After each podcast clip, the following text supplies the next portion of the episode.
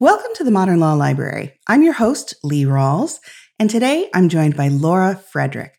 She's the author of the book Practical Tips on How to Contract Techniques and Tactics from an ex Big Law and ex Tesla commercial contracts lawyer. Laura, thank you so much for joining us. Oh, I appreciate you having me on. This episode may be a little bit different than some of my listeners are used to because although I am interested in the content of your book, I am also very interested in the story of how you came to write it and the way that you've crafted your career, because I think you have a lot of really interesting tips and things that lawyers who may be listening could apply to their own careers. So, first off, how about you introduce yourself to my audience and share a little bit about what your backstory has been? Sure. So, my name's Laura Frederick. I own a law firm here in Austin, Texas. I'm also the president of a uh, training business called How to Contract. But in terms of backstory, I started my career in law firms, practicing initially franchise law for a couple of years and then moved to technology transactions. So I spent about 10 years in law firms before I went in house, then ended up spending about 14 years in house, including the last job I had, which was a commercial contracts lawyer at Tesla. And I decided I was looking for something different. So I decided to take the leap and I opened my own firm in January 2019. So that's kind of brought me to where I am today and, and with my own firm and opening up my training business. This book would be a pretty easy fit for someone who practices contract law or doesn't usually practice contract law, but needs to for a particular case. But I also think that hearing your story and how you came to write this book would be helpful for any attorney who is trying to be a solo or help their small firm and thinks to themselves, but how could I get out there and attract business without having to go to innumerable, you know, cocktail parties or lots of, you know, civic council meetings. I'm really intrigued by how you came to compile this book. Could you talk a little bit about that? Yeah, no, and I'm definitely one of those lawyers that when I opened my own firm, uh, 100% of the work I got in the fir- first 18 months was from referrals, either former coworkers or friends and colleagues of former coworkers, people who knew me. And I reached the point in the summer of 2020, which was kind of height of the pandemic, where I wanted to grow my firm, but I didn't really know anybody and I didn't really have a great way to socialize. I'd started getting more active on LinkedIn just because it was a great place to kind of chat with people all day when we were all so isolated.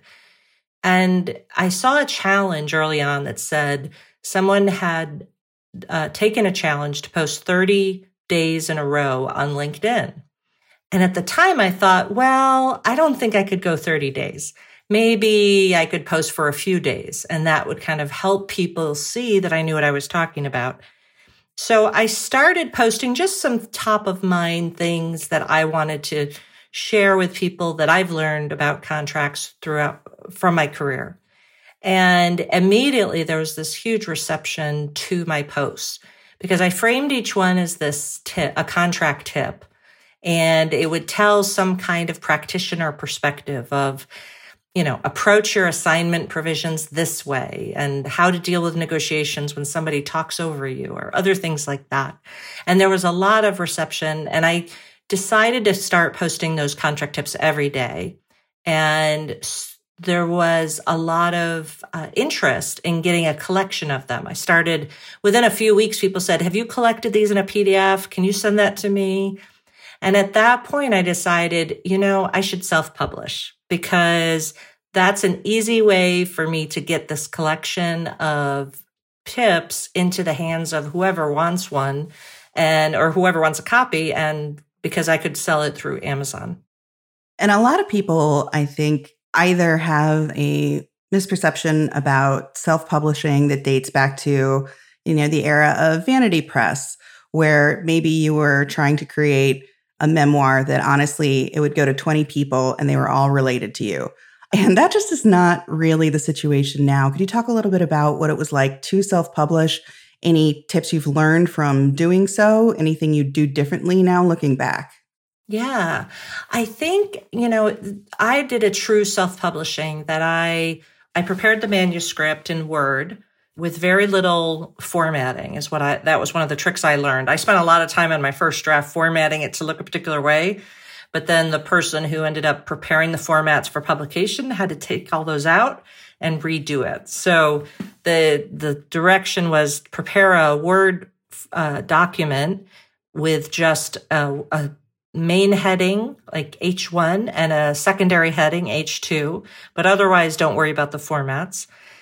And so what I did was I just took each individual tip and luckily each tip fit on an individual page. So the way the book's set up, it's got chapters, but you could just read one page in its entirety and then randomly flip to any other page and you'd have a contract tip in its entirety.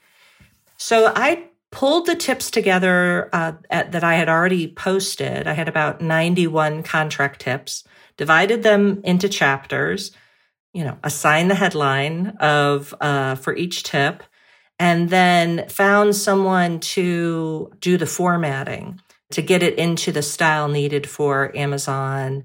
Uh, I mean, it was a Mobi style EPUB and then a PDF. And so there was some work getting the style right, but it was relatively painless process. I think from the time I finished the, the draft of my book to the time it was published was about two weeks. Oh, wow. And yeah, because you had this backlog of material that you could repurpose, it was just sitting right there. It's so, if you had asked me before, like whether I could ever write a book, I'd say no way because that would take forever. And I'm a mom, I have a law firm, I have a business, you know, I don't have time to write a book. And so by collecting what I wrote every day on LinkedIn, it was it was this miraculous process where I just focused on writing my tip each day and doing a I you know invested time to do a quality job of each post but then I just took all of the posts and gathered them and published that. And it was a huge hit. People really appreciated um, it was a, a different voice, I think, than most people who talk about contracts. I have a relatively informal and conversational writing style. So it's found an audience among people who want to be able to learn, but without all that formality and stiffness um, that you find in a lot of legal writing. And you talk about your own style, and I want to carry that through to discussing branding because I noticed when I went to your LinkedIn page, this is not a visual medium, so sorry to my listeners, but you still are at it. You're still posting, it seems to me, like every day. And with it, you have these comical little cartoons. All of the choices you make from your book to your LinkedIn posts, they have a common thread of color choice, for example. Uh, and you chose a really striking combination of black, neon green, and white to be your primary colors. And this is just something that I noticed as someone who read the book and then went to your LinkedIn page. But I'd love to hear from you. You know, those are the kinds of decisions that they certainly don't talk to you about in law school. Uh, so you had to find your way to these. Could you talk about that? Yeah, I'd worked over the years as a lawyer supporting people I knew who had small businesses or were starting up businesses and people with expertise, serial entrepreneurs. And one of the things I learned from them was the idea of color as a branding tool and was taught by them that it's really one of the most important things you can do is to identify a color and be consistent with the color. And the advice I got from one uh, former business colleague was pick a football team's color scheme. Oh, and oh, just they've spent a lot of time identifying the best colors to use. So just adopt a team and pick that. And so I ended up going, I'm not a huge Jets fan, but I thought, okay, I like green and I like kind of silver and white and, or gray and white. And those were kind of the, the colors. So that's how we ended up there. But I've I learned to use it wherever you can because the mind recognizes color before it recognizes the names. So by having a color on each of my posts every day with my cartoon, people stop scrolling because they they can glimpse the green and they know that's going to be one of my posts. And let's talk about the cartoon. Do you hire someone to do those? Do you have that skill yourself? I actually developed it uh, over the course of posting. So I, when I first started posting my contract tips, they didn't have a graphic associated with them. And then someone told me you really need graphics for LinkedIn to, you know, spread and, and share it with a wider audience. So I started getting stock photos of like, you know, piles of boxes or somebody sitting in a field or, you know, random ones that you always see. And then I came up with the idea of having the green background and using a stick figure. So in the beginning, I just did stick figures, like a guy running to a bank if it was a financial related post. And eventually I started adding dialogue and it became a one scene cartoon. And over time, as I got, and I create all these myself using Canva. And over time, I became more skilled at creating these scenes. And so my favorite is somebody called me the Michael Bay of LinkedIn cartoons. Oh. because I end up creating these elaborate scenes, sometimes with explosions and buildings falling down, or a lot of them have comical uh, characters of pirates or aliens or animals, you know, all in something related to negotiations. So you'll have uh, a cat making too much noise purring during negotiations to kind of make the point about when people uh, won't be quiet or something like that. Yes. And, you know, the cartoons that I've seen, what the characters are saying, they may be in a, in a strange situation, or setting, but what the characters are saying are something that I can absolutely hear someone saying in in a negotiation. And it'll be something like, you know, okay, uh, you know, I'm ready, I'm ready to have the negotiation just so long as we get everything we want. Right, right. Like, well, oh, it, it people was, actually say these. I know exactly. It's been fun because I have a silly streak to me, and I love Monty Python, and I love slapstick comedy. So with these tips, I think of the what I'm talking about in the tip, which actually is a serious tip. It's it's providing my best insight that I gained over my career about some particular point, point. but then taking it to a comical level. So actually, I enjoy doing the t- the cartoons even more than I enjoy writing the tips. Another thing I noticed is that you are also in the comments, you know, talking to the people who comment on your posts. Now, longtime listeners of the podcast may remember an episode we did back in August of 21 with Mark W. Halpert, and he talked about the importance um, in his book, uh, LinkedIn for Lawyers. He says that kind of engagement is really needed. You shouldn't just post and then walk away.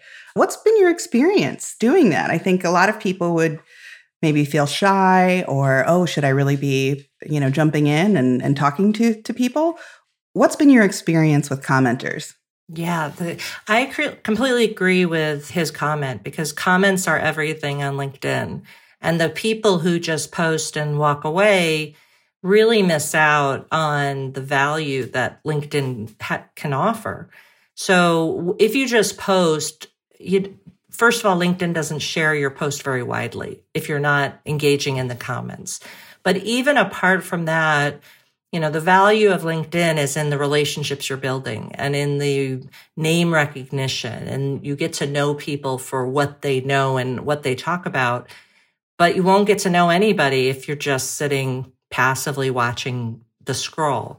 So I started because part of it's I just love contracts. I always have.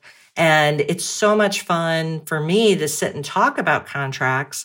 And also, I learn so much because every day I post on some issue, whether it's an intellectual property provision or a termination provision or whatever it is. And, you know, I only know what I know about those topics. And I've learned a lot over my career, but there's a lot I don't know. And so these comments actually have provided me this huge opportunity to learn and expand my understanding. So I consider myself a much better lawyer with a much deeper understanding and a broader understanding of the topics because of all the wonderful people who comment on the posts and share their perspective. Now, before becoming a solo, you did have experience in a big law firm. Do you see a avenue for people who do have a very small practice to get the sort of colleague conversations going that maybe you were more able to have in a big law setting with an office with literal hundreds of people than you know sitting on your own in your own home office through social media yeah, it's it's a, such a great way because that idea of being in an office with lots of experts around you that you could just wander down the hall and talk to somebody or ask a question, you know, that was what I learned with and it certainly was wonderful way to learn and continues to be. But so few people have that opportunity anymore, either because everybody's so busy, because of remote work, whatever it is that that way that lawyers used to learn how to draft and negotiate contracts either by you know sitting next to the partner as they walk through a draft or sitting in on those negotiations and having the partner kind of put it on mute and explain his point to you during a break. Those things are much harder to get now. And also because so many lawyers are not going to law firms anymore they're going in house or they're going to other roles or opening up their own firms and part of the motivation I had to write this book was I have all this knowledge. You know, I've been practicing law since 1995. I know how to do a lot of stuff when it comes to contracts.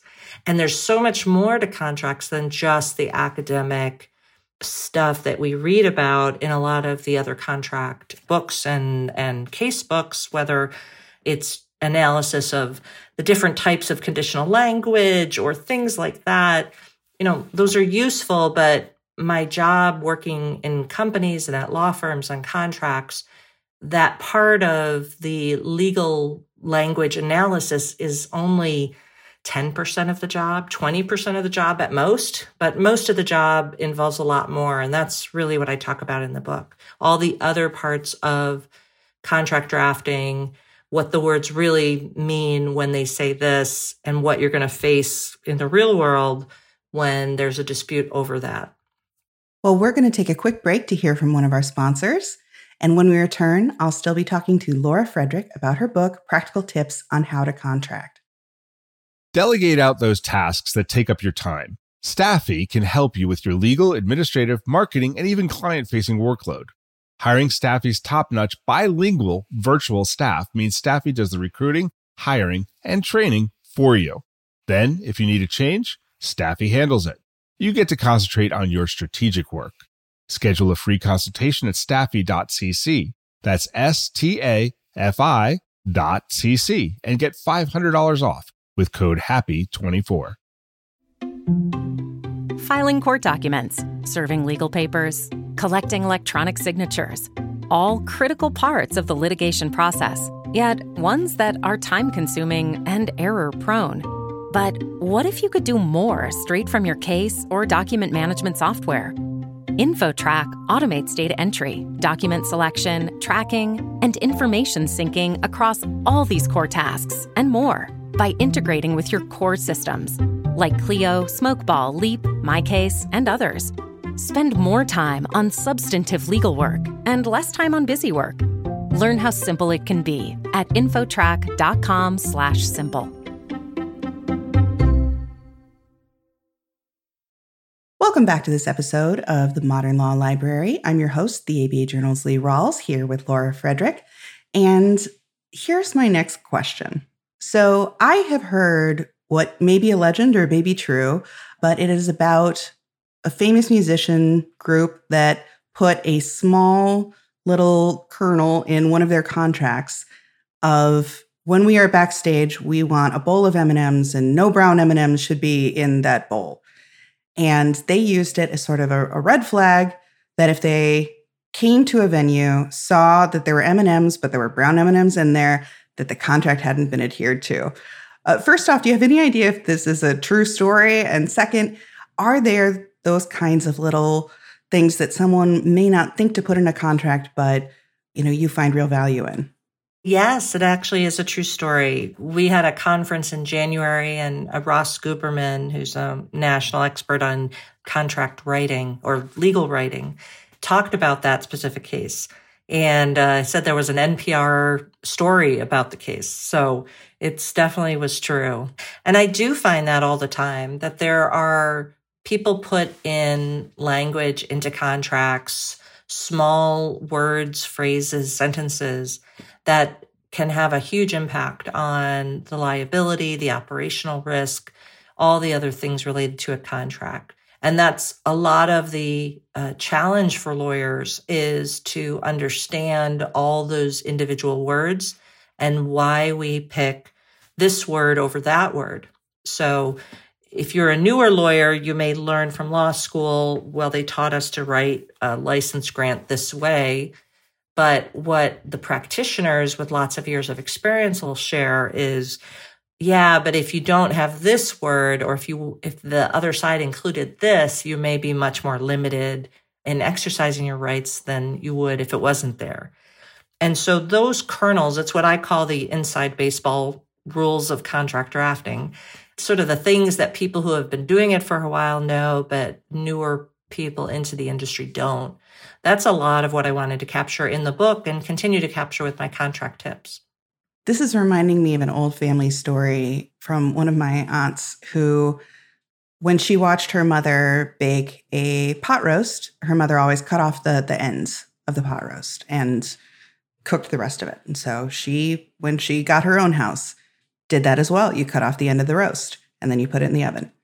Her mother came over and was watching her do this and said, Honey, why are you getting rid of the end of the roast? She said, Well, you always did. And she said, Well, that's because of the size of my pan. You know, you don't have the same size pan. You don't need to cut off the end of the roast. And I do, having been able to see some of the contracts that we as a magazine sign with various vendors, there's a lot in some sort of you know stock contract language that you think to yourself is there a real reason for that or did they write it that way because of the size of the pan do you see things like that in today's businesses that are often trying to rely on partial contracts that they may have downloaded from, you know, say the internet saying this is a stock lease contract. Definitely. And th- there's a lot of it out there. Although I don't admonish the people who have to download contracts or find them another way because, you know, it's the reality of our world that we don't ever draft contracts from scratch and we always are pulling samples from somewhere. Hopefully you have a good place to find samples as opposed to just grabbing one off the internet. But even if that's what you have to do, the, the core is to make sure that the contract says what you need it to say. And I always encourage people to think ahead to the end. You know, what if something goes wrong with this relationship? What do you want to point to in the contract to support your cause of why you were wronged and they should make you whole? And so whether it's payment or delivery or whatever service level you need, you know, the fact that a contract came from the internet isn't the end of the world. It's more a problem if you don't have the contract match what you needed to say. Well, we've been talking a lot about your tips, but I'd love for people to hear one. You and I spoke before this and picked out one that's not actually strictly about contract law, and that's because many of our listeners will not be practicing contract law, but I still want them to get a feel for your writing and the kind of advice you give. Would you mind reading one of those for us? Sure. And this one is uh, part of the chapter called Other Inspiration. So I have tips, but I like to post a lot about other wisdom that I've picked up over the years. And this is uh, a real important one for me that is uh, true to my heart. So it starts You never had control, you had anxiety. Quote, You are afraid of surrender because you don't want to lose control, but you never had control. All you had was anxiety. End quote. I discovered this quote by Elizabeth Gilbert around the same time a big law partner told me that he wanted to open his own firm like I had, but was too scared to take the leap. Let me tell you, I was scared to death when I opened my firm last year. I was a single mom and the sole support for me and my four teenage sons. I was leaving a great job with a regular paycheck and a 401k and health insurance to do what? launch a law firm by myself with no clients and no experience running a firm? Was I crazy? This was not a logical or sane thing to do. But here's the thing I realized that I would have a lot of fear even if I stayed. I would have the fear of being laid off, the fear of screwing up, the fear of pissing off someone in charge, and so forth. The truth I found was that I would be afraid no matter what I did. I would never have control of everything that happens to me, and that would always make me scared. Once I found peace with my lack of control, I accepted my fear and found the courage to take the leap anyway. Think about these questions. What is beyond your fear? Is your fear protecting you or preventing you from achieving your best life? And that's the entirety of the post. And so you can, you know, hear this and, you know, for my listeners, this is more or less the length of most of the entries. And so, you know, this is a book that you can pick up, read one or two bits of, set down, pick up again, read one or two bits of. And so you you don't have to read this book all in one sitting and I think you can come back to it for other situations and and like I said, I, I asked you to read something that was not about contract law, but the other chapters in this book, I'll just read some of the entries out so that you have a feel for it. Disputes and dispute resolution, contract structure and formation, confidentiality and NDAs, indemnification.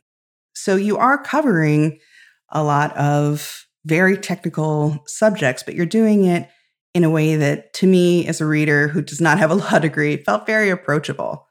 So just wanted to to give you that feedback as a reader. I think a lot of people are going to be intrigued by the fact that you worked for Tesla. So I, I, will bring it up. What do you feel your time at Tesla taught you about contract law? Well, I don't know that I learned a lot more about contract law at that point because I'd already had 20 plus years of experience when I joined. But what it did give me was exposure to what I considered kind of the Pro Bowl MVP team. Sort of, it was sort of the best of the best. And when I was able to succeed there, it gave me more confidence than I'd ever had before. And really the confidence to go out and open my firm and the confidence to put out things like my book and my daily post because it's very intimidating to stand up and say, I know this about this subject, not being an academic, just being a practitioner who's worked in the field.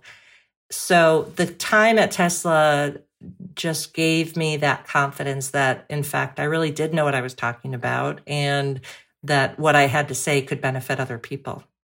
So you were making a lot of life changes at a time that, you know, none of us knew that the pandemic was about to hit, but life changed for so many of us.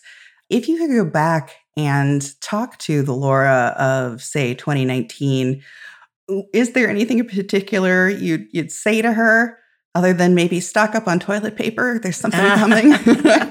Exactly. No i think it's i'm i feel very blessed that i found kind of this community on linkedin uh, right in the first summer of the pandemic. There's a large group of us who are contract nerds and just love talking contracts and and it's not even just contract people. There are, are, insurance nerds that love talking about insurance, and I learn a ton from them so all I would say is, you know, that time on LinkedIn is not wasted time. It's uh, an investment, an investment in your knowledge, an investment in your network. You know, I hate the cocktail party networking events. I've never been able to do those, uh, and I still dread them. But I love talking to my friends on LinkedIn. And we talk in the comments, they talk in my posts, I comment on their posts you know, we look for each other. I've had people when I was late posting one day, somebody messaged me to make sure I was okay oh. uh, because it's such a regular, you know, I post every morning. So it's, I think it's to value that community and continue to focus on it. Yes, truly. Anytime we at the ABA Journal run a, a story or set of tips for introverts, you know, it, it always gets so much traffic. And I think that a lot of people are intimidated by the idea of participating online, maybe because of the fear of, you know, some sort of backlash. I think a lot of people have concerns about, you know, the professional legal ethics in their area, you know, what counts as advice, legal advice. Did you go through that same sort of worry before you started your posting? Definitely. And what I, I was so scared that someone was going to stand up and say I was wrong or, you know, belittle me in front of everyone. And of course it happened. And I was, you know, mortified by it. But one of the beautiful things about LinkedIn is you can block people. And I felt terrible with the idea that I would block someone. But uh, somebody else mentioned that it was, you know, that's my space that I'm talking on. It's my post and that people come to talk with me in my in the comments to my post and that I owe them an obligation not to let bullies and rude people kind of take over things. So so I dealt with it that way. And then in terms of the legal ethics, I spent a lot of time thinking about it, but at the end of the day what I'm sharing are how experienced lawyers work on contracts and I'm not giving advice for a particular situation. I'm talking about general techniques and approaches. And if it's not okay to share those, you know, our profession is in trouble because I think we've had that where many people didn't feel okay to share those kinds of things. They only shared case law, you know, rulings or things in law review articles. And I think that is part of the reason we've gotten into this situation where we have a whole generation of lawyers who are out there working with contracts without having been mentored and or had this kind of practical training and know where to find it. So I stepped in in part to fill that void and, and help share what I've learned over the years with people who are new to contracts. And just as an aside, I think that almost every jurisdiction has either an email address or a 1 800 number you can reach out to if you do have a specific ethics concern uh, that you can run by a professional who knows what your jurisdiction's laws are. So that is that is a resource out there if you have those concerns. Well, I think that a lot of people are going to be intrigued by your story and may want to reach out to you or see some of the cartoons because those are not included in the book, maybe in part two, uh, if you end up collecting another book full of tips and information. So, first of all, where can people find you? And second of all, do you have plans for a part two? So, first question, where can people find me? The the place you'll find me every day is on LinkedIn. I'm at Laura Frederick, so you can find me there. And I still post every day. I've been doing it every day since August 3rd, 2020, and plan to continue to do it every day. In terms of the second book, yes, actually, um, I've got a targeted date for September of 2022 to come out with the next edition, and it will have all the cartoons for each post. I love that. All right. Well, Laura, thank you so much for joining us. And thank you to my listeners for joining us for this episode of the Modern Law Library. If you enjoyed this episode, please rate, review, and subscribe in your favorite podcast listening service.